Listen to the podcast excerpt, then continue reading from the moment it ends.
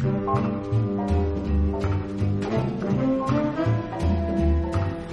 the weather outside is frightful, but the fire is so delightful. And since Out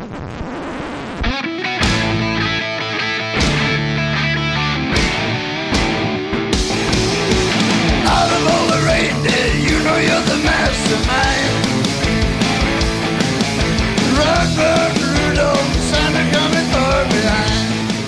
Welcome, everybody. This is a brand new show on the Multimedia Men Podcast Network. We are called Music Medics. The show is all about music. It is the middle of December. It's the Christmas time. It's the Christmas holidays. Everybody's drinking and eating all them Christmas cookies. I'm Bryan Kluger, and I'm joined by the host with the most, the man who I celebrate Christmas and Hanukkah with, all the way from Kansas, all the way from Minnesota and Dallas, Texas, my man, Eric Braem. How are you, Buddy. sir? You got me amped up now. I wasn't quite prepared for that. I mean, I should have known considering who I'm working with here, but I'm doing well. Uh, it's kind of been a hard week, but I've listened to a lot of Christmas music this week. Which normally, uh, if you would have asked me, "Oh, how's your week been?" I, oh, I've listened to a lot of Christmas music. That was that's how I would say it. That oh, you know what? I've had to listen to a lot of Christmas music, but this has been kind of a fun task because I have gotten to explore a little bit and found Christmas music that I actually like. That's good. That's good because there is some good Christmas music out there, and that's what this first episode we're titled "Jingle Jangle Bells." Uh, that we're just going to talk about the holiday albums, the best, the worst Christmas songs, Christmas albums. Uh, we brought it to the internet. Uh, we're going to get into that a little bit later, but first, first off, who are we? How do Eric and I know each other? Well, it's a story that uh, we we fell in love 40 years ago, and we're still together today. It's been etched in stone.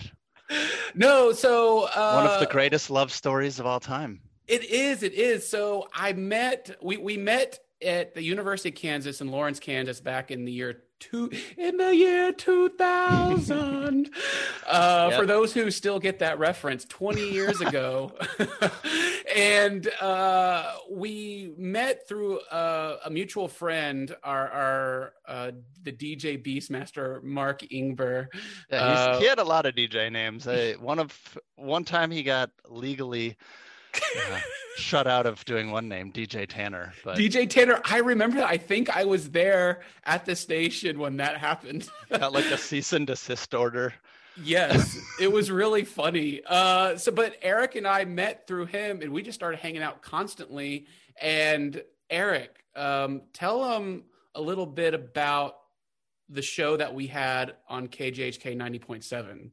Sure. So as Bryan said, uh, we go way back, and we did used to hang out all the time, and now we haven't really talked that much, but it definitely feels just like old times immediately when I talk to you. I mean, you know, you sound exactly the same. That's good. That's good.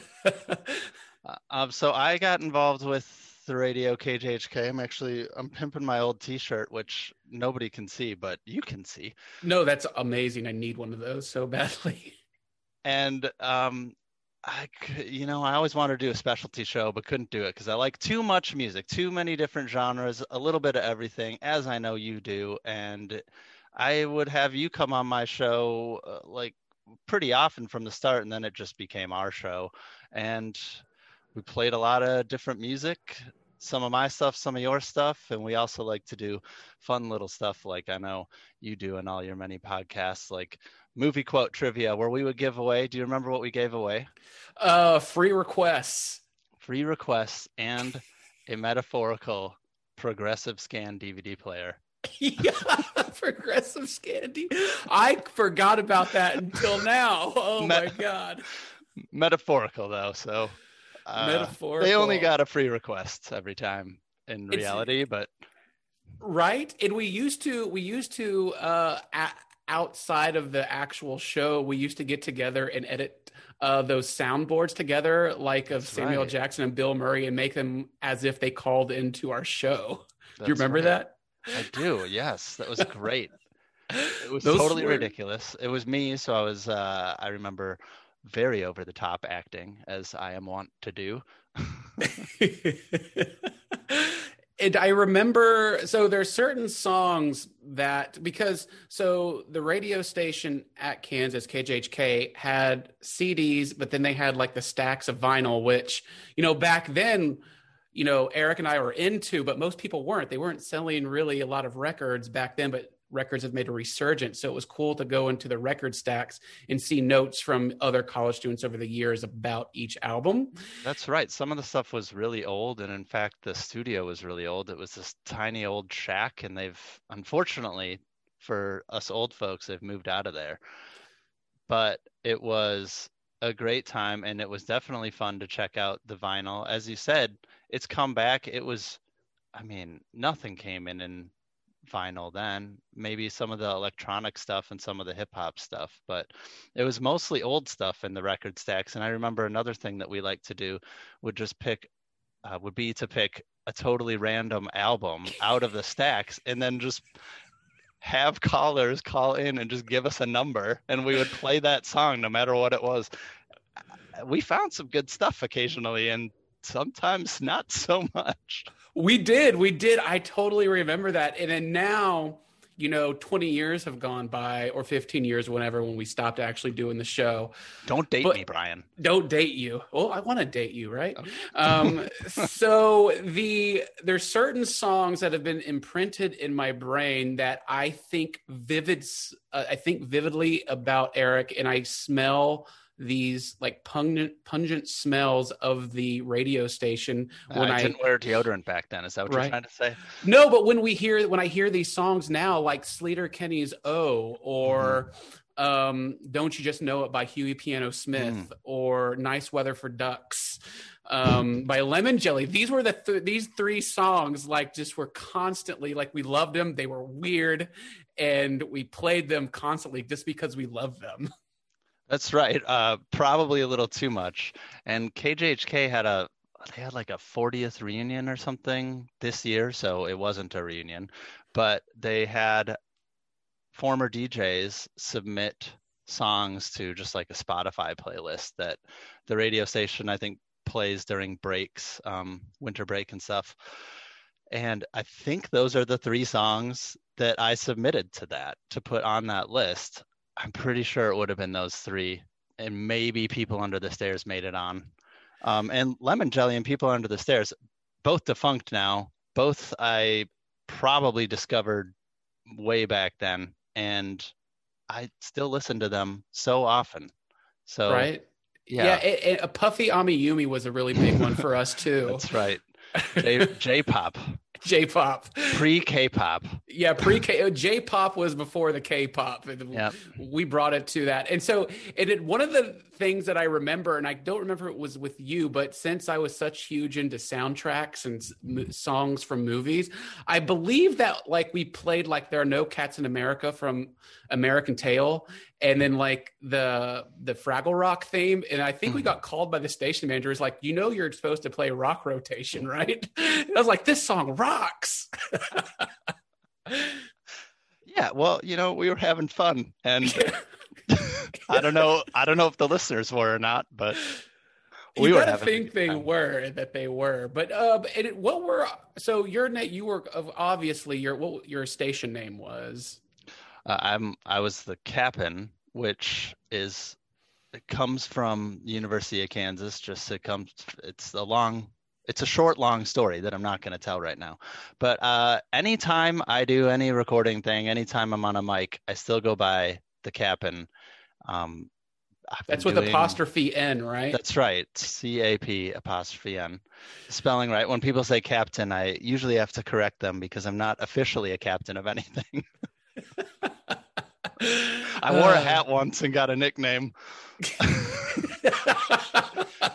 it stuck. It stuck. That's my long story. That's a long story. And do you remember what my uh, station name was? I mean, I think you had a few. you were Cluzel Basil. Yep, Cluzel Basil. Primarily. Uh, and sometimes you were, I th- maybe you called yourself what I always like to say gumbercules or gumbercules, but Gumbercu- So those who know me on gaming, uh, I still go by Gumbercules 9000. The Gumbercules has been a name for many years. Gumber- and so people just call me Gumbercules still to this day, Yes. which is great. good old gumbercules. Uh, and Cluzel Basil sounds like like a like a puppet from like Jeff Dunham or something like that. Like hmm. like he would have like a Cluzel Basil as a puppet. Yeah. Well, I hope you have that copyrighted then, because Jeff Dunham, I've I've seen him. He's been using that name. Perfect, perfect. I have to copyright it. I'm flattered though that he uses it. uh, so that's kind of like our little origin story. That's how we uh, that's how we formed. That's how we did the radio for like five years, and and now we're making a comeback, as LL Cool J likes to say. That's Um, right. That's so right. That's he still says it all the time. He still says it. He's got that one uh, pant leg rolled up, saying "making a comeback." This so is don't call it a comeback. oh, don't call it a comeback. Well, this is a comeback, man. This is like the duo. Uh, so yeah, this is the this is the OG duo. Um, and I I taught I taught you everything you know. that's, not true. true. That's not true at all. But That's uh, kind of true, though. I like to think that you got your massive creative radio start because of me. So uh, I'll take that credit. no, it is. That's, that's exactly my first radio thing to do with you. So it's awesome to be doing this show with you. Music medics. Hello, we're doctors in music. Not really. No, but we are here to help people find some soothing, not soothing, gentle, but music that will soothe their minds and their ears. And I'm, just going to talk like this for the rest of the show. he's, it's going to get real sexual real quick if he's going to talk like that. Uh, so, of course, our first inaugural episode is Jingle Jingle Bells. We're going to talk about all the Christmas stuff. So, first, we're going to talk about some of the, you know, the, these Christmas albums that we've listened to that we just want to tell you about. You might have heard some, you might have not heard some, uh, but Eric, take it away up, with take take take it away with uh some one of your uh christmas albums you want to talk about man Yeah, and sorry for spoiling the theme of the show before we started, but that was how I got people hooked before they heard, you know, before we started talking about us. Well, nobody knows who I am, so who cares about me? But uh, Christmas albums, yeah, as I was saying earlier, Christmas music has not really been one of my favorite genres of music for a long time. And I think it's because you're really forced to hear a lot of Christmas music, right? It's unavoidable this time of year, especially if you're shopping. And I found it fun to go and really search for the stuff that I like and find some entire albums that were good Christmas albums. And I think that's a rarity, really. There's tons and tons of great Christmas singles, tons and tons of terrible Christmas singles that you've heard time and time again. So, what we wanted to talk about here first is the best actual Christmas albums. What do you think makes a good Christmas album, Bryan? so what i think makes a good christmas album is Or should I call you Basil? No uh, you can call me whatever i like basil basil's good ba- i think you have to have a british accent with basil though Basil. basil basil of clue What do you Um, think, Basil? Uh, so what makes a great Christmas Christmas album? First, I think that you have to have a mix of new and old songs, and then I think you have to put your own spin on it, not just regurgitate what's already come out before. Definitely. um, And I Some think of the older with. Sorry. No, I just think you have to have fun with it. I like you have to have fun with your Christmas album. I think people know that's cheesy and it's supposed to be, but don't try to take it too seriously. I think that's true. Obviously, that might not apply for some of the older stuff. I mean, it a lot of it was original back when it was recorded, if it was from the 1960s, and now 60 years later, you've heard the same songs covered by a thousand different artists, so it can sound pretty played out. But we're not going to discount that old stuff necessarily just because you've heard it so many times. But yeah, I think personally, as you said, originality, you can't just do an album purely of covers. If you do, I would say to make it a really good Christmas album, you really do have to put your own spin on it. It can't just sound like the originals. I listen to a lot of Christmas music, as I said recently, and there's some great artists, great singers out there. Like Aimee Mann comes to mind. But if you listen to her Christmas album, it's like it's just the standards done in her style with no real, no real change up. Nothing too improvisational or anything like that. I think also what makes a great Christmas album is that it's good all the way through and you can listen to it again and again. It doesn't get painful necessarily. Um, though that can mean different things to different people. You Right. might be able to listen to something that I don't necessarily, uh, you know, can't hear again and again and again, and the same goes for you or anybody else.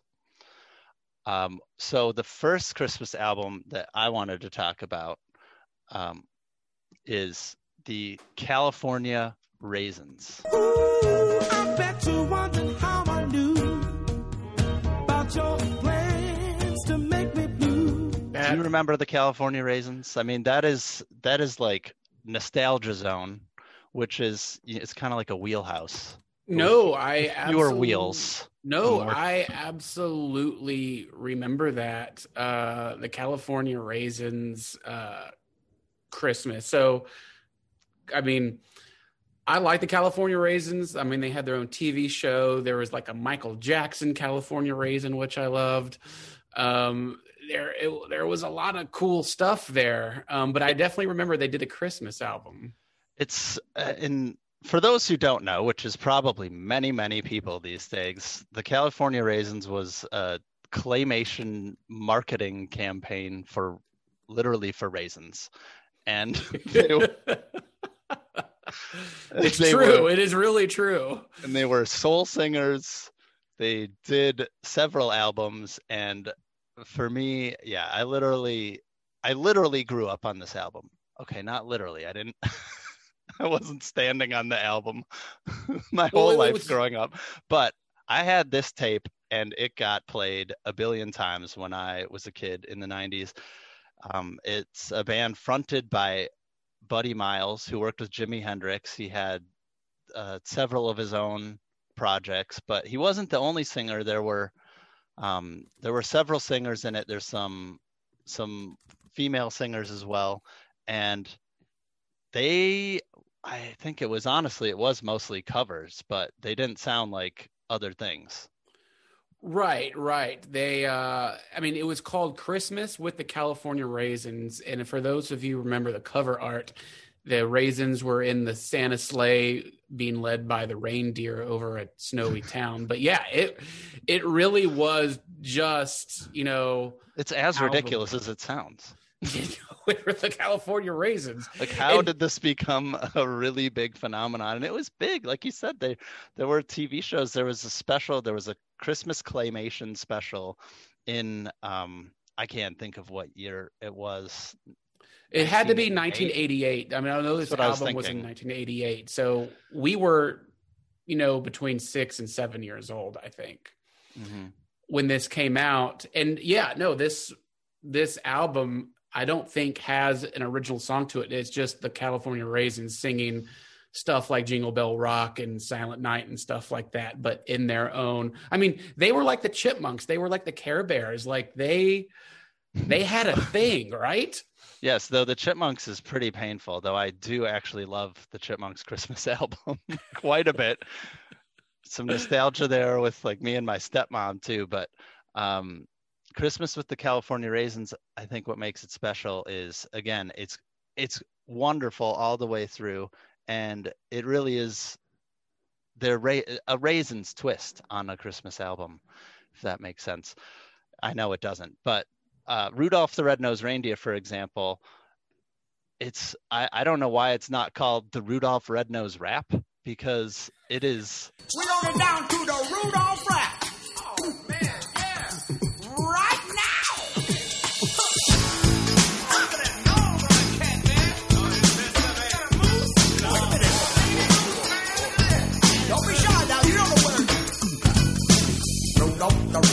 reindeer had a very shiny nose. And if you ever saw it, you would even say no.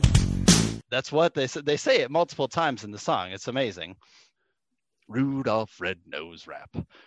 And the Santa in that song, it's like uh, imagine um, just getting a sample of Santa saying "ho" once and then repeating it. So it's like "ho, ho, ho, ho, ho." Yes. Um, so it's silly, but it's also it's also really good. As I said, it's it's an R and B album. Um, I I don't know. I can't say enough about this this album. I listened to it so much as a child, and then I went back and listened to it now, and it's it's not just the memories. It's really a truly good album. Um, Jingle Bell Rock, which you brought up, I think it's the best version of Jingle Bell Rock, easily, like not close. Jingle bell, jingle bell, jingle bell rock. Jingle bells swing and jingle bells ring. Rudolph Red-Nosed Rap should be on everyone's holiday playlist. No, and it's an it's a nostalgic trip down memory lane with this album. It really is because I mean, listening to this, you probably will remember where you where you were all those years ago, listening like, oh yeah, man, and like you might have had even like the little California raisin little plastic rubbery little figures. And Yeah, they were on a bread stage. I wonder if they sold a lot more raisins because of it. I mean, I don't know. I would have definitely rather played with the raisins than eat the raisins, but maybe people just bought them to play with. They're like, I can't afford the toys. I'll just get a box of raisins. Listen, Johnny, now you have like 250 raisins, not just the original eight. Figure So, Eric, you're a family man now, right? I mean, I have a family. Am I a family man? No, I'm kidding. I like Yeah. them. Yes. So, have you introduced your kids, your kid to uh, California Raisins Christmas yet? She has heard the music playing. She has not yet seen the um, any of the videos, the claymation specials, but that'll that'll be happening soon. Don't you worry. Okay, good, good. Relive that magic. This Christmas is the time, and you're right. I can definitely picture myself in that living room where I grew up, listening to this tape and alternating it with a different cassette tape, one of your selections. So we could talk about that when we get there. Um, another thing I think that makes this album and many of the albums that we selected really good is the backup singing. The backup vocals are like fantastic. You know, there's these little embellishments that come after they're singing something. So I'm dreaming of a white Christmas, just like the ones I used to know. And then you have these backup singers go, just like the ones I used to know. and it's definitely it, it points to that late 80s um, r&b music it's it's similar to a lot of it but yet it's timeless and it sounds really good every time they do something that now might sound kind of played out or old it's i don't know it's nice what can i say and I'm shocked that the California Raisins haven't made like a retro comeback. You know, like it just makes doesn't I'm, make I'm sense. trying bryan i'm doing all i can Eric single-handedly. this is where it's, this is where it starts he's purchased the rights and he's going to start Mhm. a California raisin band. Yeah, I don't know what happened. There must have been some raisin E. coli scandal or something back then that They killed all the raisins. killed all the raisins. I don't know. Maybe the animator went on to something else. Uh, I'm not really sure. I haven't dug into every last detail about them. I was mostly focused on the music, of course. Right, right. Well, we're the music medics. Excellent, excellent uh, choice. I'm gonna go one. So you did California Raisins Christmas, kind of a fun one. I'm gonna do a fun one. So Bean, uh, a Jew in an ocean of Christmas tidings, I still love Christmas music because there's really not any Hanukkah music, really. Um, I mean, of course, There's you some, have, but not a lot. yeah, not a lot. There's a there's a few things like we have Adam Sandler, we have the, you know the traditional ones, and then this year, uh, Daveed Diggs from Hamilton gave us uh, I I Want a Puppy for Hanukkah, which is excellent. Um, but there's not a whole lot. So being a movie fan, movie freak early on, and being into horror movies. Uh, one of my favorite TV shows growing up was Tales from the Crypt with the Crypt Keeper, uh, voiced by John uh, Kassir. And lo and behold, in 1994, when I was like 12 or 13, right around my bar mitzvah age, Tales from the Crypt released a, an entire Christmas album with the Crypt Keeper in uh, character singing and rapping everything. And this album got played from like December through July, basically. I love this song. I love this album so much.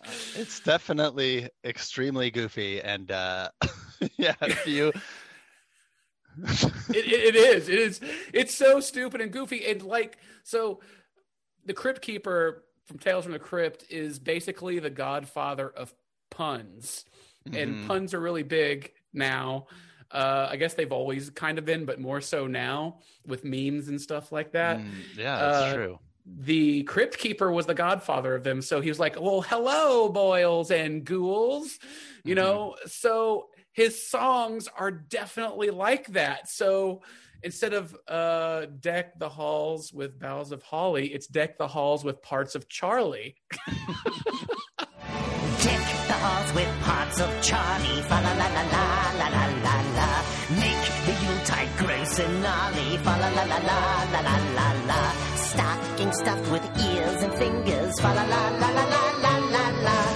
Yep, every every last thing is uh, goofy and twisted and kind of dark little pun. Um, not, you know, not. I think back then, if I was a kid, it might have, you know, scared me a little. These days, it would seem, I think, totally tame and just like, you know, goofy but kind of dark, twisted puns. Um, stuff that we've gotten so much more used to with every last show on TV being, you know, about murder and stuff. Back then, Tales from the Crypt was like it was kind of the dark show. It was on was it on HBO or it was i think it was showtime okay. um because i think it, they wanted to be on hbo but then they didn't want it so showtime picked it up and it was, Mm. It you was a know the twilight zone but for like horror and they had you know Mhm. different directors different actors every episode um and it was like there was some scary moments there were some not scary moments like even their tales from the crypt's first ever episode in the 80s was um, a Christmas one. It was called uh, All Throughout the House, and it was about a serial killer, deranged Santa Claus uh, stalking a home. And That sounds like a Bryan Kluger Christmas to me. that, this is a Bryan Kluger special. That's what it is. and so, and then this album came out. So yeah, Deck the Halls with parts of Charlie, Juggle Bills, fantastic weed. Wish you'd bury the misses. it's just My so wife funny. didn't like that one. Eh, yeah, no, it's so good. And then, just like the California Raisins had a rap, the Crypt Keeper had a rap called the Christmas Rap. Um, and then the one of the Which fun, is which is what I I mean that's what I do with my gifts. yes, The old Christmas wrap, but um, that always annoys my family because I'm just you know I'm making up rhymes as I'm rapping. he freestyling. Yeah. And then my, my personal favorite that was really funny to me was um, the 12 Days of Cryptmas Mhm. because he, John Kassir and the Crypt Keeper got real creative with this and they got, he, he like really got into it. So like the 12 days of Christmas, the 12 days of Cryptmas, it's like, you know, five mm-hmm. mortal wounds, 4,000 volts, you know, three, it's just so good. And a trip to the mortuary. On the sixth day of crypt, Miss My Cool Love gave to me six fiends disemboweling five mortal wounds. Four thousand volts, three lethal blows, two murderous shoves, and a trip to the mortuary. And like he gets tired as he goes on with the song, so you could tell him he's like taking deep breaths, like, "Oh God, I gotta do this again." I mean, 'Cause he's a he's a, he's a skeleton, right? I mean, yeah, how, how he even gets through an entire album is beyond me. I I've only seen skeletons say one or two words at most. right. But In like, there's real life. something about the Crypt Keeper's voice where it's like refreshing and like. You feel at home with him because it's like so hu- such high pitched and like the Christmas music in the background. I don't think there's anything really scary about it. Just him Yeah, being funny and with horror tropes and elements in Mhm. Christmas. And you know, I've always looked for this on vinyl, and it's definitely not on vinyl. It's only on CD. So hopefully, for a record store day one year, they will release this. I didn't have Showtime back in the day, and I didn't see it too often. I don't think my parents would have been too thrilled about me watching Tales from the Crypt. And I'm a little shocked that the album's not just called Tales from the Crypt Mess or something like that. But do you think that the show was like much scarier, gory than the album? Like, is this Christmas album? I mean, there's actually, I think there's more Tales from the Crypt albums, but this Christmas one, um, you know, like I said, I think it's mostly silly and obviously dark, but it's certainly not scary. Do you think the show was scary? Because I don't remember it super well. Right. So the show itself had scary episodes. Um, however, it bordered on the campy style of uh, film and television. So there was a lot of camp to it. Uh, there was here blood here and there, but maybe a hard PG 13, maybe like a soft R, but nothing like in the way of something. You know, you'd see today like Walking Dead whatsoever. Like Walking Right. Dead on AMC is way more hardcore than Tales from the Crypt ever was back in the day. yeah, absolutely. I mean, every show, like I said, pretty much every show on TV is. if they reboot Care Bears, it's going to be darker than Tales from the Crypt was back then. Like I think That's the, Crypt world we live in. right? But I think like Crypt Keeper has become such a family friendly staple that he could go on Sesame Street and visit. I, really would think so. Definitely watch that. With the, the Sesame Street, we got a Crypt Keeper here. I think it would go well. hmm Yeah, I don't think the Crypt Keeper was ever particularly spooky, except the way that he looked. But he uh, was the same as he is on this album when you did see him on TV. As you said, it was kind of like the Crypt Keeper introduced the episodes, right, and then the stories were m- kind of more like a horror Twilight Zone. Right, Correct. right. Yeah.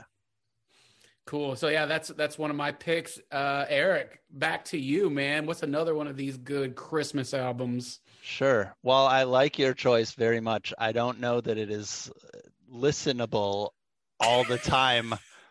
Even in July, I was singing 12 I mean, if you're of listening to it in July, that's probably better than just about anything I selected.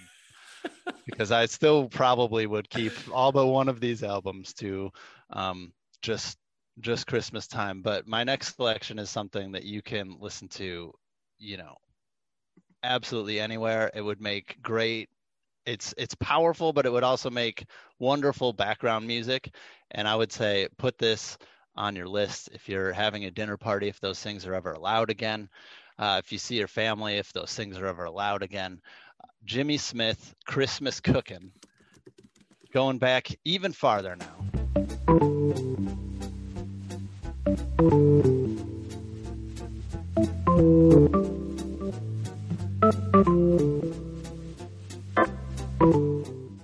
Uh, so Jimmy- I I love Jimmy Smith. So this is amazing to me. Yeah, so he's a uh, he was a jazz funk organist. I think I have to use past tense. I think he um, passed away in early 2000s, maybe mid 2000s. Um, jazz funk organist, really uh, an official jazz master, and this album is completely instrumental. It's something that you again you can listen to in the background but it also it comes in so hot. It comes in with these massive drums on god rest ye merry gentlemen. And it sounds like it's going to be maybe just a like a classical christmas. And i do like classical music. That's probably what i would typically have listened to if i was together with the family. I might put on like minnesota public radio's classical stream, um, holiday stream or something. But now this is definitely going to be my go-to album, and I also think that any of these albums would make great gifts if you're still looking for a last-second gift. And this one, just absolutely wonderful. And there's a lot of improvisation because he's a jazz organist. You said you love Jimmy Smith. Um, do you do you have any of his albums? I do have some of Jimmy Smith's albums, but for I, I like this album because I think originally it was called Christmas '64, and they reissued it a couple Yes. years later for called it Christmas Cookin', which I think is better than Yeah, Christmas '64. That's why I picked that title. That's You're right. I meant to say that, and thank you for mentioning that. Christmas Cooking's a great title. No, it is. It is. Um, I, I do have a lot of the Blue Note stuff that he did and some of the Verve stuff he did. But like Who's Afraid of Virginia Woolf is one of my favorite albums. I love that album. That's something I Mhm. could listen to all the time.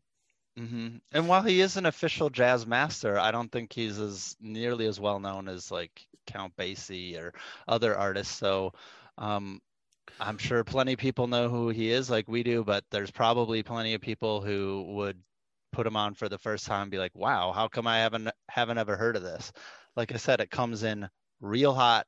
It stays real hot most of the way through. It does mellow out um, after a few songs, and you know, I just feel like you get together, you're with family, friends, and um, it's powerful and big, and you're sort of listening to it. And then as you get into your conversation, it does sort of mellow out. So it's it's really the perfect album for getting together, and it's not going to intrude on your conversation by having um, boisterous vocals or anything. Though it certainly has some boisterous instrumentation. Yeah, and you know, since this is like a jazz instrumental Christmas album, it's not something like you would hear in an elevator or a department store per Mhm. se that you could just tune out. But when if like Eric said, when you're listening to it, you know, with people over, if we ever get to do that again, we will. Um, people will be like, fuck, this is good jazz. Like, who is Yeah. this? You're like, dude, this is Jimmy Smith. Jimmy Smith made a Christmas album. You're like, yes. yeah and and it's it's funky i mean it's very funky which i love i mean most of my selections i think there's there's they're heavy on the funk uh, you know you hear the other the standard so many times in the one way that they've been done the whole time it's really nice to have someone like jimmy smith who who mixed it up even though this was back in the 60s No, for sure, for sure. Back way back in the '60s, uh, '64 to be exact. But it did pretty well that they reissued it again a couple years later, and it's just what I've always thought about Jimmy Smith. He's a great jazz musician, but I think there's like a very little element of blues in there too. But I Mm, just think mhm. there's like a little mix of that in there, which I think might give it a little funk to it. th- when it mellows out, it's it is it's bluesy. At times it's somber. Um, We Three Kings starts out really somber, and it's beautiful, and then it just slaps. With these huge funky horns, keys going up and down.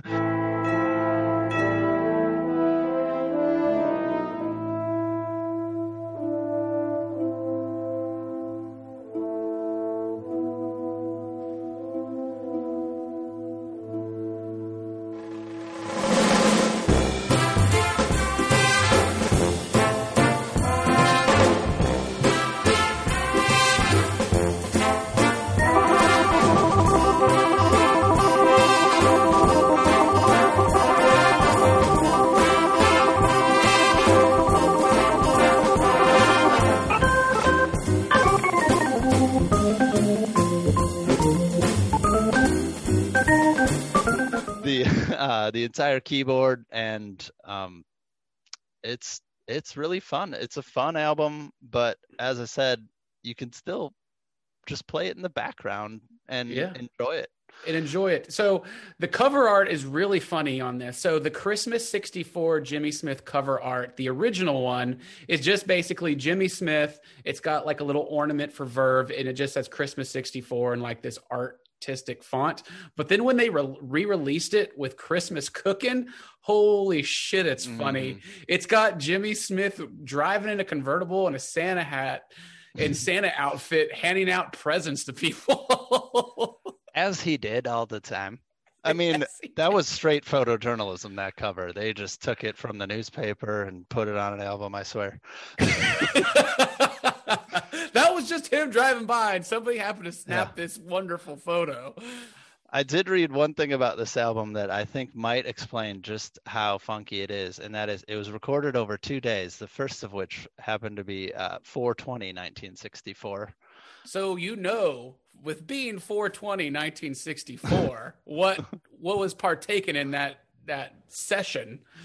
Mm, good question. Probably lots of uh, sweet tarts and uh, gumdrops. Yes, yes, indeed. Oh, only to be a fly on the wall. Like with this, I mean, if you had to pick a place to be and witness, just be in the studio for a Christmas album, wouldn't it be on 420 to, to listen to this? yeah, but I would get pretty freaked out if the Crypt Keeper and the California Raisins showed up and were moving around. Hey, I don't know if California I raisins and the yeah. Well, I don't. Oh man, they weren't around for Jimmy Smith at that This time. This is a bad trip. a bad trip. My God. I don't even know what these good things are. oh Um, my! could you Oh, imagine- one. I, I was thinking when I listened to this, uh, could you imagine being at like a jazz club or a or a bar, and there are some instrumentalists like Jimmy Smith and his band playing as you're enjoying your meal or talking with friends at the bar. I mean, I don't think people would be talking very long. They would end up focusing right on that. But it would like if that ever happened, you're the luckiest person to ever have lived. right? If you if you were just at a restaurant and Jimmy Smith happened to lay down some keys before he uh, got really big, that would have been really amazing. so you know, some was it like oh, how was it sixty years ago? Um, what do you think Jimmy Smith was cooking on this album? Well, again, some some hot knives, perhaps. Um, I think he might have had other albums with cooking in the title too, though. That it is a big jazz term, of course. right. Just, just, I just like to know. but I'm like, picking up it- what you're laying down. Yeah, what, what what was he cooking in this session? And good. All right, all right. You'll have to you'll have to ask any someone who was around back then. I'm not ask Jimi Hendrix. Oh wait, no, that's not that's not possible either. Someday we'll ask. Oh yeah, yeah. We'll we'll have to ask Jimmy. Well, we can ask Jimmy, right? hmm The the like Twitter bot representing Jimmy Smith. yes, yes, for sure. That's that's what we'll have. That's what we'll do. All right. Uh, we'll move on. I'm going to name another one, one of my all time favorites that's on constantly. And I think it's like a perfect, I think it's one of the perfect Christmas albums because it like describes me to a T. that is the Jackson 5 Mm. Christmas album. Yes. Comes out right before Halloween in 1970. Um, Timing's a little odd to me, but yeah, the timing's a little odd. Uh, but they were this- the Jackson Five were the first to jump the gun on the Christmas season. like before stores started putting up their their holiday decorations and Halloween Halloween uh, time. It was the Jackson Five. They started that. You have them to thank. It is, and I think like the, this this album is so energetic and happy and funny, and just like all these little innocent kids, you know, before they grew up, uh, singing about funny stuff, getting presents and stuff like that. But this, so the Jackson Five, this was their fourth studio album. It was right after their third out called just called third album, and then right before Maybe Tomorrow in 1971.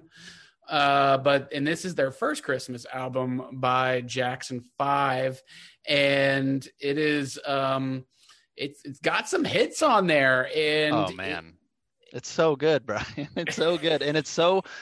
I'm sorry to interrupt, but it's so lush and full, and that's something that is common in a lot of Christmas albums anyway. There's a lot going on. Um, so, so often there's jingle bells. You just put that over a song. I have some. I have some jingle bells here. oh, you do This- have the jingle bells. This is the part in the show where you just um, you could just play any song, and this goes over it, and it's, It's suddenly a Christmas. Christmas song. It could Yeah. be "Every Day I'm Hustling." you see ya, breathe me. just do the Christmas album for that. But so there's a lot of you know there's often a lot of instruments and really beautiful vocals and backup vocals and harmonies that happen but this album is so lush and full and the singing is so good like compare it to nowadays where there's so much that would be auto-tuned or something but just everything is perfectly done on this album and you know it was it's all real it's not it is no Michael Michael Jackson. A lot of people don't think this, but Michael Jackson actually has a wonderfully amazing voice. Even as like that? a six or seven year old, as a kid, he had an amazing voice. Man, there's like some notes he hits here that are insanely mm-hmm. good. I would say even more so as a kid than when he was an adult. Always an amazing singer, but uh, the pre-puberty, if he ever went through puberty, that's a question. it is a question. No, for sure. but he, um, yeah, I mean those the high notes that he could hit and how perfect he was as a singer when he was that little. I no one has. I don't know anybody who's come close to that ever since then. I mean, he was the greatest child singer, and that's why he was always the front boy, the front boy, not the front man. He was the front boy of the band, even though he was the youngest, because well, except Janet, but she was hardly. Well, he he had the talent, and everybody was the backup, and he Yeah. they took his cues from him. But this album mixes, you know, old favorites, done up, redone by the Jackson Five in their funk and their soul and their R and B style, in addition to some uh, original songs, which I think is a highlight of the album as well. But Mhm. you know, when you hear a song like "Up on the Housetop," Oh, I And- love that sound. That's that was probably my favorite one. because it's so fun they're having a good time they're talking about what all these all the brothers want they want like a guitar and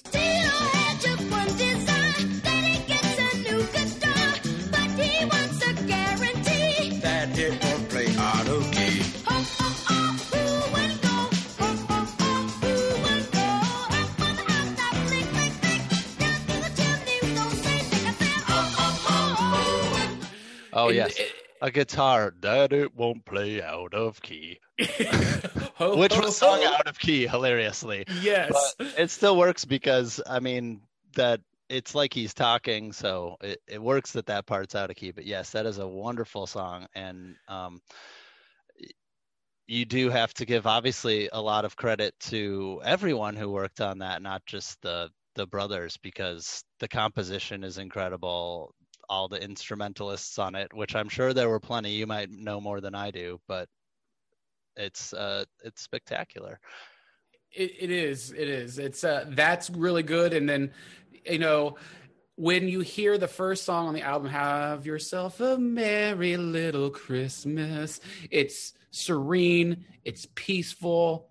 It's slow. You want Great to take harmonies. a yeah. You want to take a warm bath with bubbles mm-hmm. and candlelight, and then. As Eric said earlier, it fucking slaps with Santa Claus is coming to town, Yeah, man. It's gets disco. There's disco. There's funk. I mean, you know, people people hate on disco, but disco is a very close relative of funk, which is like the best genre. So, you know, if if you're doing good a good job at disco, a really funky disco, I'm all for it. And the Jackson Five did that plenty of times, and and Michael did that on his own several times. He did, he did, and I love like their little nuanced additions to it, like something as bland as Rudolph the Rain Red Nosed Reindeer. They would take it and go, "Hey Rudolph," you know, just like, "Oh, that was nice." Mhm. That I think the smile on my- California Raisins probably took some some keys from Jackson Five, to be honest. Well, they could have, and you know, when this was remastered and whatnot for a 2003 release, George Clinton got in on it and did some Hmm. stuff. So, um, and of course, the last one I will mention on this is the little dr- little drummer boy with Mhm. just j- little Michael Jackson just going to town on it, man. Yeah. bum, bum, bum. That's This one is- of those that you hear every year Yes. on the radio, wherever you are. I mean, you're gonna hear it because it's definitely one of those all-time classics. And this Christmas album uh, peaked at number 45 on the Canadian Billboard charts. Not in the US for some reason, but it would now. Yeah. but no, this is a great album. I love it. Uh, the longest song on here is the first song, Have Yourself a Merry Little Christmas, because it's so fast, but the rest of them are just super quick and great, little under three minutes here and there. But yeah, great stuff. Jackson 5 Christmas album. Find this album artwork's got all the Jackson brothers wrapped up in a nice little bow. That's right. Wonderful. Mm-hmm. So uh, back to you, Eric.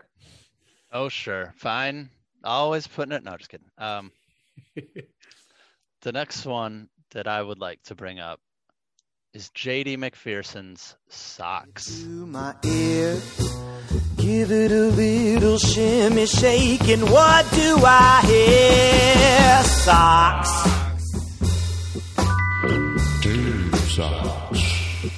This is the worst gift I ever got. It doesn't beep or buzz or pop or rattle in the box. Hey, why'd you waste the paper on a lousy pair of socks? Actually, it's all cap socks. I don't think it stands for anything. Might. But JD McPherson is from, let me think. I think he's from Oklahoma. He's, I've seen him in concert a few times, him and his band. They're really, really fun, really great. They're my daughter's first concert when she was zero, I think. Really? Yep, at the Great Minnesota Get Together, the Minnesota State Fair. Um, JD McPherson did a show, and this is a really good album. Socks is a reference to, of course, everyone's favorite Christmas gift. I didn't I didn't think, you know, people who celebrate Christmas got socks. I thought that was just the Jews. I thought all the my my Christmas friends got all the best gifts and here my little Hanukkah boy got socks and sweat sweaters. this is a universal Yeah. thing. This is amazing to me. Uh, it's universal, but it's actually ironic. Socks are the socks are considered like, you know, the worst gift you can get. It's the one that's like, oh man, socks again, and that is the title of the album. It's the title of um, one of the songs on the album. Just because the album's titled Socks, if you gave this album for Christmas, think about that. You gave someone socks for Christmas, and they would be delighted year after year. I feel like I'm just straight up marketing for them right now, but I'm fine You with that because it's uh, it's really good. It's it's rockabilly, um, but it's all originals. This is a every song on the album is written by J.D. McPherson, as far as I know, and the other guys in the band. Um, they use uh, an upright bass, you know, not an electric bass, and which sounds really nice on any of their songs. Um, And this was released like very recently too. it's the past few years for sure. I mean, JD McPherson has probably only been, um, I guess I couldn't, I don't know how long he's been recording for his whole career, but I would say maybe like 10 years. Yeah, he, he's he's kind of our age. He was born in 1977, so he was, uh, yeah, he's um he's fair. You know, he's been doing a little bit, but not like Jackson Five or anything or California Raisins. hmm And this album is very, you know, it's very different. Uh, the songs vary quite a lot. Like I said, I mean, the style is all like rockabilly, kind of swing. Um, There's a little R and B in there too. yeah, there's some R&B. It's definitely original. I was thinking about some other sort of like swing-like albums. I mean, Brian Setzer, the Stray Cats, they do tons of Christmas stuff, right? There's been many Brian Setzer Christmas albums, and Uh, they obviously have that rockabilly feel and a lot of swing to them, but they're just they're not original. And none of the I mean, some of the songs are great, but this one is just perfect all the way through. Um, it starts off well, I think it starts off with all the gifts I need, which is really like grateful. Um, it's it's you know finding joy in the little things and the things that are around you, which can be tough to focus on at this time of year. It can be a really stressful time of year. Um, sometimes people don't have a lot, especially this year. So good to focus on those little things. And then socks is about getting the worst gift. And I mean, he says in there, he- asks Santa, like, why even bother wrapping this? Why even waste the wrapping paper? It's just socks. Ironically, I did ask for socks for Christmas this year. Yeah, as you get older, you start to appreciate fun socks or Yes. just sports socks or Mhm. whatever. And especially if you live up here in Minnesota where we have to get our heavy socks out. Right? I mean, This time of wouldn't, you- wouldn't it be the best present if you got a pair of KJHK 90.7 socks? Yeah, that would be that would be a memorable present for sure. I don't think it would last as long as this 15 year t-shirt though. Socks socks have a way of falling apart or getting Yeah, lost. That will, that left one always gets lost. for sure.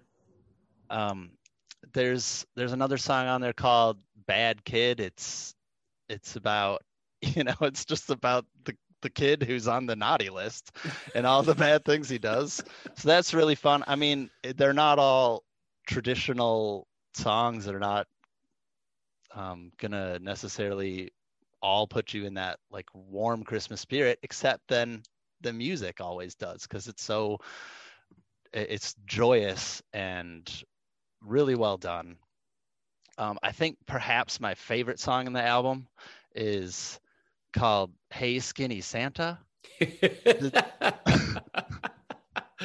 There's like a skinny Santa around, and they're trying to get him fat before Christmas. yeah. It's almost Christmas time, Santa. You gotta But, bulk like, up.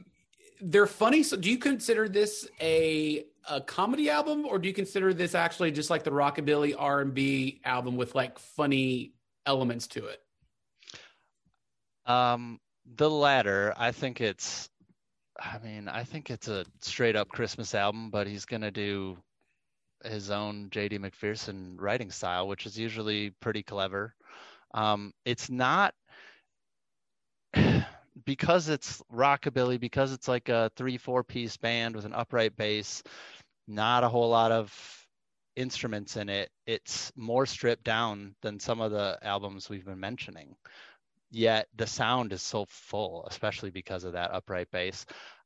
Yeah, I wouldn't call it a comedy album, but there's definitely lots of funny stuff, which I think is part of rockabilly, to be honest. I mean, Hey Skinny Santa is just such a perfect rockabilly song, and you would never know, except except how perfect it sounds.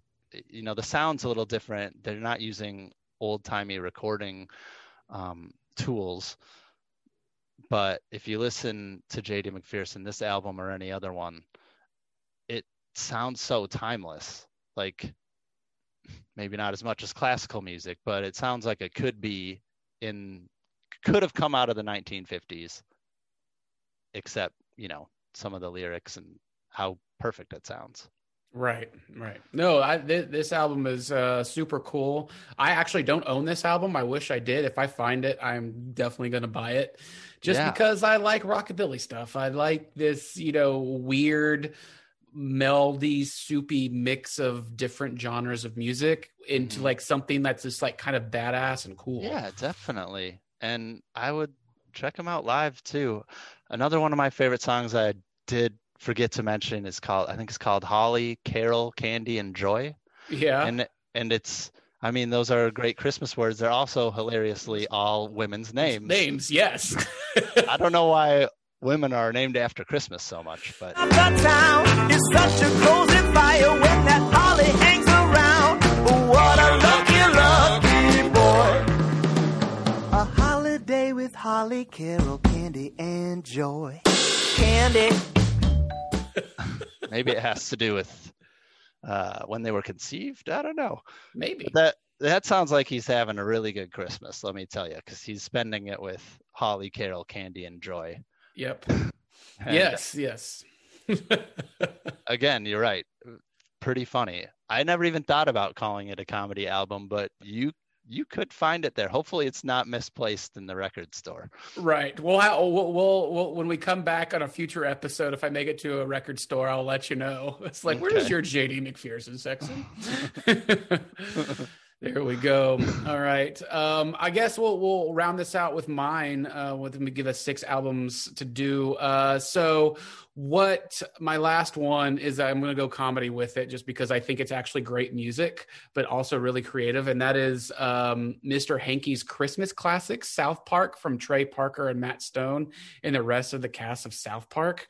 Um, if you've seen South Park, you've probably heard these songs, but uh, there was actually an actual episode called Mr. Hankey's Christmas Classics where it was kind of like one long infomercial and they showed these little music videos to it um, along with some of their older Christmas songs from previous episodes and this uh, this this album is so good um, it's really funny Mhm. and then Mr. Garrison uh, the teacher singing Merry fucking Christmas as he says how other people in other countries celebrate Christmas There is no Christmas in the silly Middle East.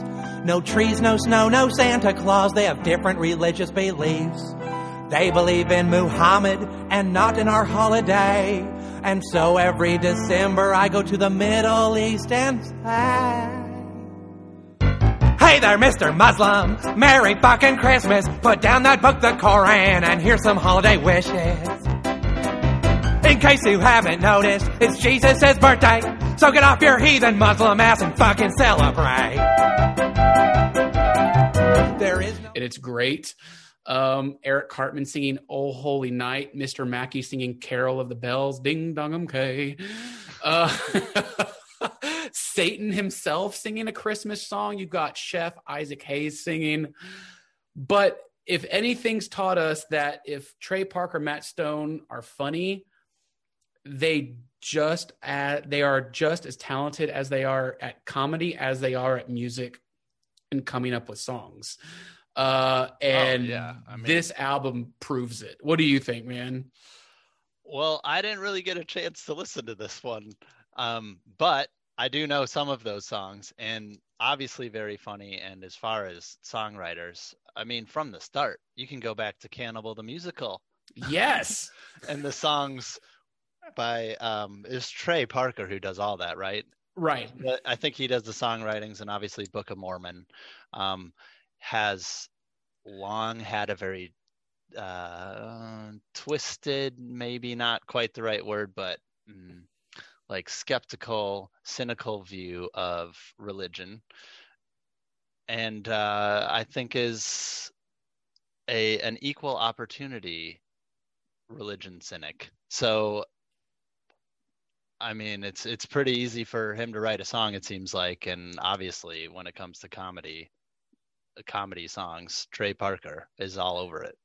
Right. No, he is all over it. And he like like Eric said, Cannibal the Musical was the movie they made in college, and it is an excellent musical. I actually got it for Hanukkah this year on vinyl. Can't believe it. Wow. Shpadoinkle. It's amazing. Shpadoinkle. Shpadoinkle. And so they've crossed over. I mean, these are these are Academy Award nominated people. These are Tony Award winning people. They're musically uh, inclined to make these, and they made this Christmas album, and it is fantastic. Uh, all of the songs are great on here. They're catchy, they're energetic, they're funny, and they evoke the spirit of Christmas. There's even a couple of Hanukkah songs on here. Uh, Kyle Broflovski, The Lonely Jew on Christmas, and Dreidel, Dreidel, Dreidel by all of the Broflovskis. All is good here. Um, if you can find this, this actually was released on vinyl I believe, for a record store day, maybe. And the, of course, it was released in brown color uh, vinyl for Mr. Hankey himself, and it is wonderful. Uh, so If that was in the Christmas stacks, it would definitely stand out. it they're all red sure and green, would. and one brown one. it, it it sure would. So yeah, this is uh this is a good one. This is a great album. Yeah, I have one more album that I really want to talk about I have a few more that I think are really special albums, but a little more on the classic side, those Christmas classics that you've maybe heard, but these are perfect albums all the way through, talking about like James Brown, Ella Fitzgerald, and A Christmas Gift for You from everybody's favorite weirdo, Phil Spector. But when you're talking about weirdos, there's not much more weird Christmas music than the Found Sound Orchestra, and the album is called Christmas Midgets,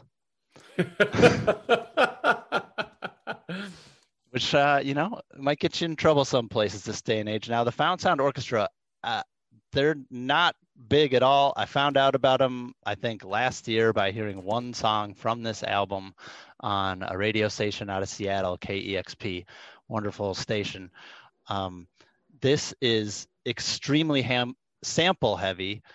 Uh, if you like the Avalanches, for example, this is right up that alley where I'm not 100% sure, but I think maybe every everything on it might be a sample. They might have done some of their own instrument instrumentation on it, but it might just be entirely samples.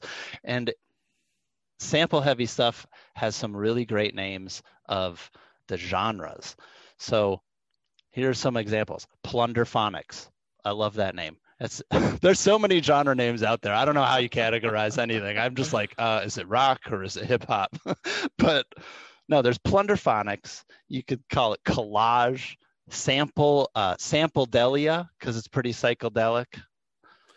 Booty swing is sometimes used for that more uh, like upbeat stuff, which Yeah. has gotten really popular. Booty swing seems to be like all over the place if you go shopping these days. yeah. Uh, I, I thought of like musical Mod Podge, just like you're taking things that don't go together at all and you are putting together and making them into a really lush, varied, weird, but pleasurable sound. And it's very different. It doesn't sound really like much else that you'll hear Christmas wise, except that it does have these samples, some of which come from absolutely crass, classic Christmas albums. Um, I like the album straight through. All of my albums I nominated, I love straight through and could listen to time again. This one, after I heard it last year, I listened to all of it, but one particular song, Duck Fat Turkey.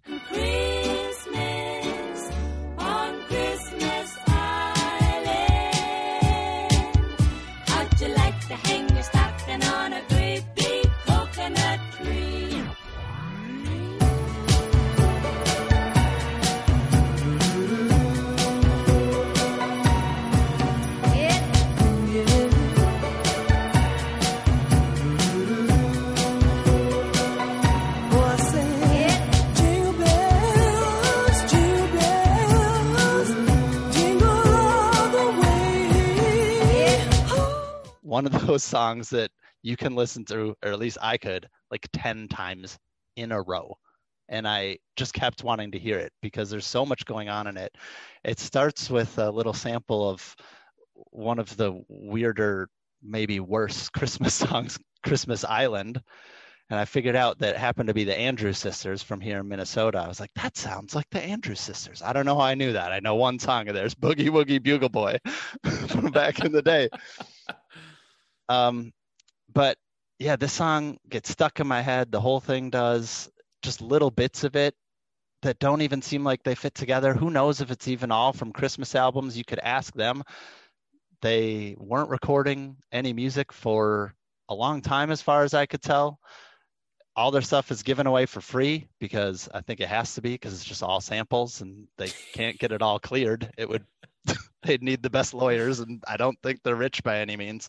So, you know, you go on social media, you send them a message, they'll get back to you. And they put all their music out um, for free and show you how to get it. Um, I think I found it on Reddit and they said that this year they started recording again. I think probably because of the pandemic, though I would like to take credit for that as well. Because when I heard this album last year, I did send them a message and like, this is the greatest. You made me like Christmas music again. That's what I told them. I'm like, I haven't enjoyed it because I just hear it when I'm shopping or driving in the car. And um, this song is like, or this album is the type of sometimes the type of music that you would actually enjoy shopping to. It's got that like old timey, um, you know, quick shopping. You go into the store. doo, doo, doo. I don't know how to do an impression of this album because it's a billion samples, but the fast-paced, old-timey shopping. Just t- just give it a listen. See what you think. Um, I think you can find them on SoundCloud. They're not going to be on Spotify and stuff. I don't know if you can get a hold of the album anywhere. Um, but maybe maybe send him a message and just convince him to to, to lay it down on a CDR. no, that's great. So yeah, they have like songs called Santa's in a Hula or Silent Night, but the night is like a medieval night with like armor. okay. Yep. so yeah, At time at times it doesn't even sound Christmassy, except then you'll hear like the samples, the vocals are from a classic Christmas song or something, and maybe that's why I like it so much because it doesn't sound Christmassy all the time. But like I said, I hear myself singing Christmas songs as I walk around the house, and this is definitely an album that I would listen to outside of Christmas season too, which is the only album I think I can say that about. Wonderful, wonderful. No, yeah, the the Found Sound Orchestra album title Christmas Midgets. Nothing really midget about it. just a great sound, which is just a great title. It's very chopped up, very different. Doesn't sound like any other Christmas albums. And I'm looking forward to seeing what else they put out. I'm going to spend a lot more time, I think, listening to the Found Sound Orchestra now that I have all their albums on my computer. Would this be a staple on our old radio show? Um, probably. you seem I to be real excited about this, so I'm just like, excited for you. Thank you. I mean, Duck Fat Turkey, like I said, I think it's my favorite Christmas song I've ever heard in my life. Good. Oh, I'm glad you got to them and told them that. So, would it have been a staple, or would I have been like, "Mm, we can't play a Christmas song every other week? Uh, Right. But I'm guessing if we, if I were to check out more of their stuff, that um, there would probably be a lot of staples. Definitely like similar to lemon jelly, to be honest. Like yeah. meanders all over the place, lots of different sounds, Sample. really varied. Yeah, Very- lots of like samples of like old rhymes and nursery rhyme stuff like that. Mhm. So very cool. So that will do it for this segment on our first episode of Music Medics. We'll post the rest of the albums that we have listed on the website on boomstickcomics.com so you can check it out. Uh, but let's move on to our next segment. This is where we bring, we ask a question. Uh, it's uh, pretty fun uh, related to our show, and we bring it to the internet. We post it to Reddit and see read some of the comments we get and answer it ourselves. Uh, it was a good one. So the question we brought to Reddit and that we'll answer ourselves is uh, what musician band, what musician or band do you want to see do a Christmas album but hasn't yet? So give me some uh, Eric, give me some names, give me some bands that you want to see do a Christmas album. Like, do you want to see like Lemon Jelly do a Christmas album? Like, what? I wanna- what I want Lemon Jelly to do anything. I begged them earlier earlier this year to get back together, and by begging I mean I sent one tweet.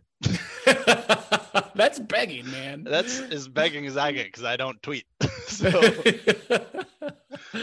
um, if they did a Christmas album, that would be amazing. I think the Found Sound Orchestra handled that type of music pretty well, though. Um, that would be wonderful. That's tough for me. Who would I really want? See, I feel like Christmas albums are done mostly. Why do you think they're done? They're done for money. Right? No, they're absolutely cash grabs. I mean, Yeah.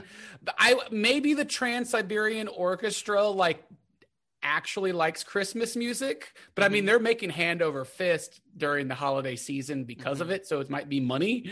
But Right. some people might like some musicians might actually like Christmas music, but all of course it's a quick cash grab. It's easy, it's cheesy. I get well, it. and if you get a single that that hits, you know, if it finds the audience and then makes it onto the radio, it's going to get radio play every year. You know, it's just going to keep coming back and you're going to be making money forever. So uh, that's why people do Christmas albums most of the time. I mean, maybe there are some um, different examples like JD McPherson, since it's all original stuff, like maybe he really wanted to do it, but I would imagine it had something to do with money. Um, so I don't know. Do I want any of my favorite artists to do it? I mean, I I love no. Back in the day, I always on our radio show, I always said Blur, best band ever. Every time we played them, uh, that has been usurped by Damon Albarn's other band, Gorillaz. And they've never done a Christmas album. No, they're super dark though. So, but that's why I think it would be fun. It's not as dark as Tales from the Crypt by any means, but they're you know they're like a Halloween band. That's what I think of them as. Now, I mean, they're not even a band. They're Damon Albarn and whoever he wants to work with, and and Jamie Hewlett, the artists, uh, the visual artist. So, um, I mean, I think I'd love it if they did something, but I feel like it would be better almost as instrumental. One thing I would like to dig into a little more would be like reggae Christmas music, because I think that could be really fun. Um, kind of like, you know, the Beach Boys or something that it just takes you out of that typical sleigh bells and um, and snowfall atmosphere and puts you somewhere warm, which you know I wouldn't mind sometimes. Maybe not Christmas Day, but up here in Minnesota, winter gets pretty old. About now, though it's been warm this year. Um, so I don't know. I don't know if I would wish Christmas music on my favorite bands. Interesting, interesting. Um, I definitely want to hear. I definitely want a Christmas album from Insane Clown Posse. Um, I'm still a juggalo. They've never done a Christmas album, and I think it would be goddamn hilarious to see what they would do theatrically and horrifically to a Christmas album. yeah, to be honest, I didn't know you were a juggalo. I've never seen you with your face paint on. but you knew I listened to Insane Clown Posse at school, right? You listen to anything and everything. That's true. That's true. One of my favorite it. things about Bryan, and I think this has changed a little more over the years because of just the amount of stuff that you end up reviewing. But one of my favorite things about you is just like how you can find joy in so much stuff. And I think that I'm way more cynical and like way more of a harsh critic. And it's like, it's got to be perfect or I hate it. So, Well, thank So- you, thank you. I, I, hey, I try to find the good in everything. So yeah, man. So you said, what did you say about that though? If if Insane Clown Posse were to do an album, what what do you think it'd be like? Oh, it would be overtly theatrical. It would have like pro wrestling in it, like fat chicks and Faygo and dead chickens. Like it would I don't know what it would be, but I think I think they would go back to their Joker's cards like Great Milenko or Riddlebox instead of like, you know, their later stuff like where they were asking what are what are magnets? It's beautiful or something like that. They're, they're magic, Bryan. Yeah, they're magic. They're magic. Magnets are magic. Maybe they would do a Christmas version of that. What is mistletoe? I don't know. So you Um, want them to do it just because who knows what it would be like, huh? I, I, I mean, I think it's just so out of the ordinary. And like, in addition to that, I would like to see. Well, I mean, I guess they could kind of do it now, but I would like to see a Gwar Christmas album, Mm. like just like totally hardcore death metal. Gwar Christmas album. I mean, you won't have, you know, Oderus there, but maybe they'll find somebody to take over. But I think that would be amazing. that would be pretty pretty sweet. I mean, like I said, I like most of the Christmas music I like, I want it to be very different. It's either got to be that soulful, perfect, silky smooth classic where every last note is perfect and you know, if it's going to be a song that a thousand people have done, I I want the best version. Yeah. But if it's eh, otherwise if it's something new, I want it to be weird. Yeah, and I guess my third choice would be uh, John Carpenter. John Carpenter, do a Christmas album, you know, uh, with your Coupe de Villes. You know, Mm. I wanna, I want that '80s synth haunting music, but Christmas style, and then have your Coupe de Villes come back. Man, that would be awesome. So did you get any good uh, responses to I- that question? I did. so we brought the question to Reddit, and here Yeah. we go. We got some actually pretty good ones, but we also got some funny ones. Yeah, I asked some of my friends as well and got both kinds as well. So um, R1D1 said Tenacious D, and I was like, holy shit, yes, Tenacious D needs to do a Christmas album. I think that might be one of the best Christmas albums of all time because, like Trey Parker, Matt T- Stone of South Park, uh, Kyle Gass, and Jack Blackman are actually most excellent musicians and songwriters. And Yeah, that's shocking, honestly, that they haven't done one. I mean, it, it is. they don't require. That's not their big cash cow, I suppose, especially for Jack Black. But um, so maybe they're just like, ah, I don't want to do that. But they they do it, and they'd be funny, and they'd probably have one song that went on to be one of those classics, and they'd be wealthy forever. So you hear that, guys? Make it happen, like a camper. Yeah. Yes. Um, Versive said he would like to hear a Christmas album from Tool and the Aphex Twins. Nice, Aphex Twin.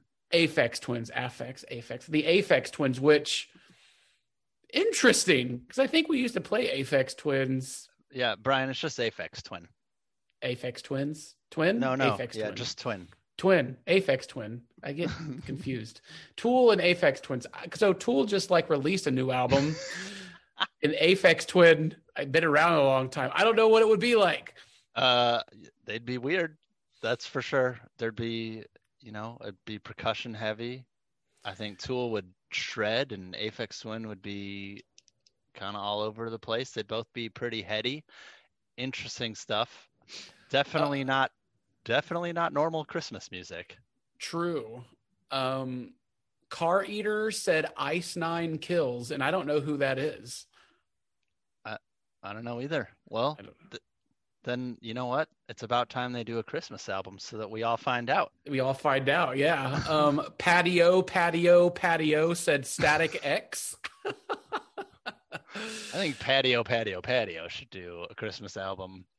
right? It'd be all they would they would have to fuck with people because it would be in German, but the the, the title would be patio. like, where's the Irish stuff? We're getting a lot of harder stuff like hard rock um, and i got some of that from friends too. Uh, some of it maybe tongue-in-cheek some of it probably serious. I heard like ozzy osbourne rage against the machine that that i can't imagine. They'd just be like anti-consumerism.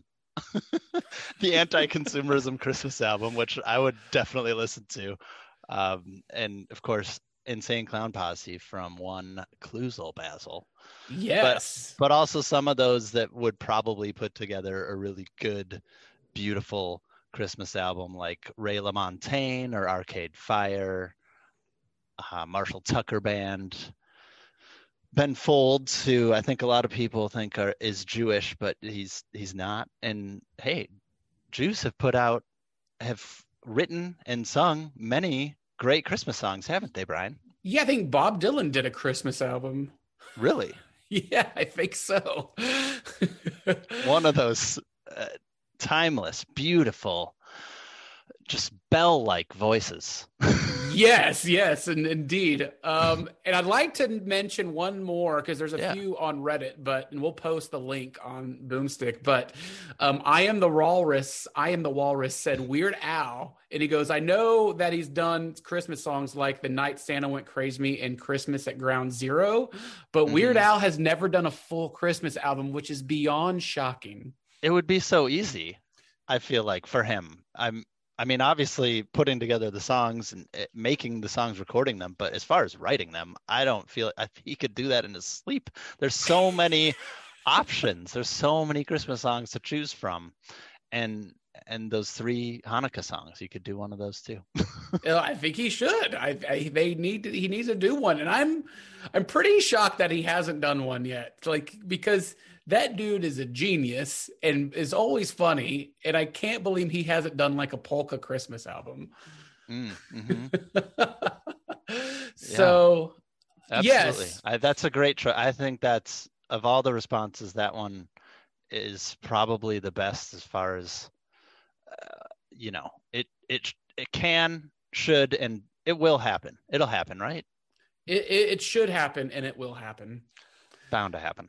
So um, we're going to move on to our last segment here. But before we go off of this question, if you want to email us whatever band or uh, musician that you want to see do a Christmas album but has not done yet, please email us at mybloodypodcast at gmail.com. Um, we will read them the next show and we'll mention you on the site. Uh, yeah. Um, but let's move on to our last segment, our final segment of our first show, the Music Medics. So here we're just going to list off some uh, kind of crazy, the crazy best, or maybe the worst ever Christmas songs in particular. so, and this is, you know, just, you know, personal, personal things, you know, just, you know, something like that. So, Cap'n, the Cap'n, the best. Well, you already told us your best uh, Christmas song ever, "Duck Fat Turkey" by the Found Sound Orchestra. But uh, Yeah, is there I mean, another I- best one or a worst one you want to mention? Hmm. I mean, I feel like some of the best are just the original classics that, you know, you hear every year and they are that perfect one. Um, I'm thinking of, well, that Phil Spector album has, I really love, uh, oh, who does it? Marshmallow World. Yeah. That is definitely one of my favorite, though. I'm trying. I cannot think of who it is right now, Bryan. Who is it? Who did Marshmallow world Darlene. Mm, Who did what? Who did what? it's a marshmallow world in the winter, or something like that. Okay, it's a This is marshmallow. a terrible World- moment. No, it- no, it's a Marsh. Darlene Love. Yeah, Darlene Love. I, uh, how do I forget the last name Love? I really like that one. It makes me feel like a kid, you know, you go outside and everything. You see your first snow of the year, especially for a little kid. Um, and you may not really remember what it looked like.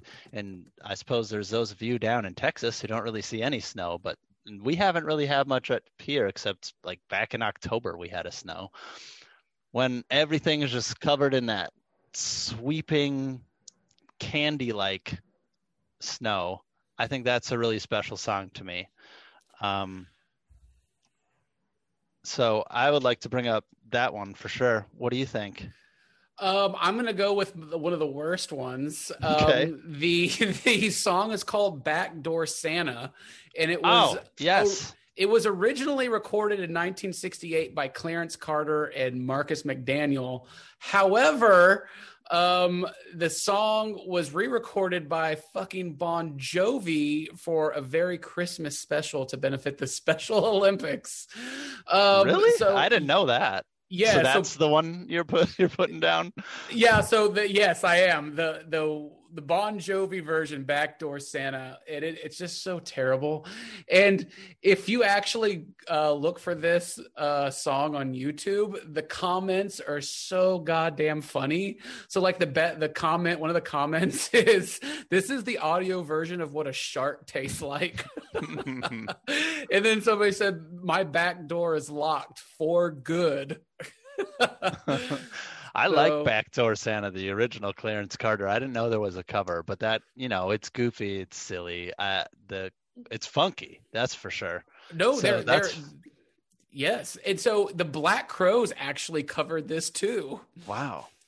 It makes no sense, but no, the Bon Jovi version. If you want to hear like uh, prime time horrible Bon Jovi music, look up Backdoor Santa.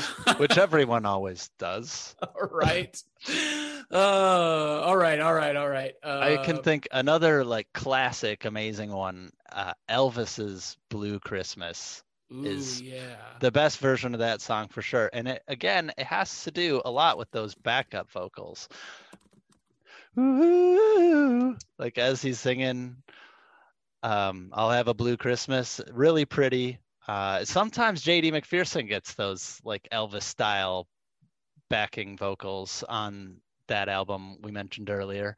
Um, Yeah. I think that one's really good. there's one that I always think of at Christmas time that's maybe maybe it's one of the worst, but it's kind of one of the best. It's uh, Everclear. I think this was a secret song, and it's called "I Will Be Hating You for Christmas." That's good. That's good. And it's actually a good song, but you know, it's maybe not the song that you'd want to listen to with your family when celebrating. That, that would be the, much like other Everclear stuff where, you know, it's from the heart and it's kind of commenting on a maybe shitty situation that uh, the lead singer was in. yeah. Um, two two of my favorite ones I love listening to. Um, I'll get cheesy here, um, but I love uh, well, not the cheese song because it's like funny, but it's also a great song. Uh, the character Billy Mack from the movie Love Actually sings "Christmas is all around me." I Hmm. could feel it in my fingers. I Mhm. feel it in my toes, and they make fun of the whole Christmas album making thing right there in the first uh, scene. And it's, it's but it's a great song though. It's really good. We're making solid gold shit, aren't we? And then my other one that I love from 1959, of course, Chuck Berry, "Run Rudolph Run." Yes. I love this song so much because this song uh, is amazing. It's energetic. It fucks. It's in a lot of movies, um, and I love Chuck Berry, and I love his same guitar riff in every song. And there's just something about like, run, Yeah. run, Rudolph. I, lo- It's, I love it's it. Johnny B. Goode, right? I mean, they're all they're all it, it's blues, so uh, lots of blues artists, R&B artists from back in the day had that 12 bar progression, standard blues progression, and um, Chuck Berry was the king. Yeah.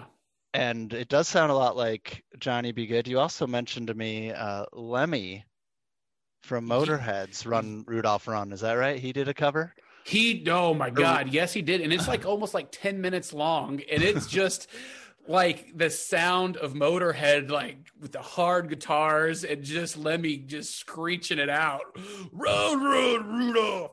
And I'm just like, oh hell yeah, this gets me in the spirit. I want to hop on the back of a bike. I love it. Uh, Hans Toupee. I don't know. I ha- I created a list of some songs that I think you know they they didn't come from perfect albums, so they weren't going to make the album topic. But a list of some sort of weirder songs or just really good singles. And uh, Hans Toupee, Lights Camera Christmas sounds a little bit like Right Said Fred, except more electronic, more a little more dancey. the I'm too sexy of Christmas music, right there. That's Hans Toupee. You Lights, have down there um, Sharon Jones, the Dap Kings, Eight Days of Hanukkah, which I actually own on vinyl, and that is I love Sharon Jones and the Dap Kings. Yes. So excellent choice, my friend. Thank you. The album that that come. Thank you. I I made it myself. No, the album, the album that that comes from is really really good, and it was like an honorable mention on my list of albums. But it's it's just not quite as perfect as some of those others. If you listen to that, you listen to um, "Please Come Home for Christmas" by her, and then you listen to it next to James Brown, it's like, oh, okay. Well, James Brown was kind of above and beyond on that, but I absolutely love uh, Sharon Jones and the Dap Kings as well. The album's great, and that is a really good Hanukkah song, I gotta say. So I'm glad that you enjoy it, because I do feel like you kind of get screwed over, as we talked about earlier in the show, with with the holiday music. There's just There's no good lot of great Hanukkah music. songs. We got Daveed Diggs this year, Yeah, and that's we it. got one song. Oh, you know, you get like one song, the one Sharon Jones song. You got eight nights and you only get one song. Come on. I know, right? Oh, it's good. It's good. Well, that wraps up our first episode of the Music Medics. Uh, the Captain, Eric Braem, Bryan Kluger here. We're on the Multimedia Men Podcast Network on iTunes, Spotify, iHeartRadio, Stitcher Radio. We're going to be back weekly, bi weekly with more topics, more music for you that we want to share with you and just introduce you more fun segments that we're having coming up and hopefully some special guests, celebrity musicians, and bands coming on the show. Before we leave, uh, Captain, just a pleasure doing this again with you. It be all my wildest dreams have come true, and uh, please tell everybody where they can find you online. I uh, you can find me on the internet.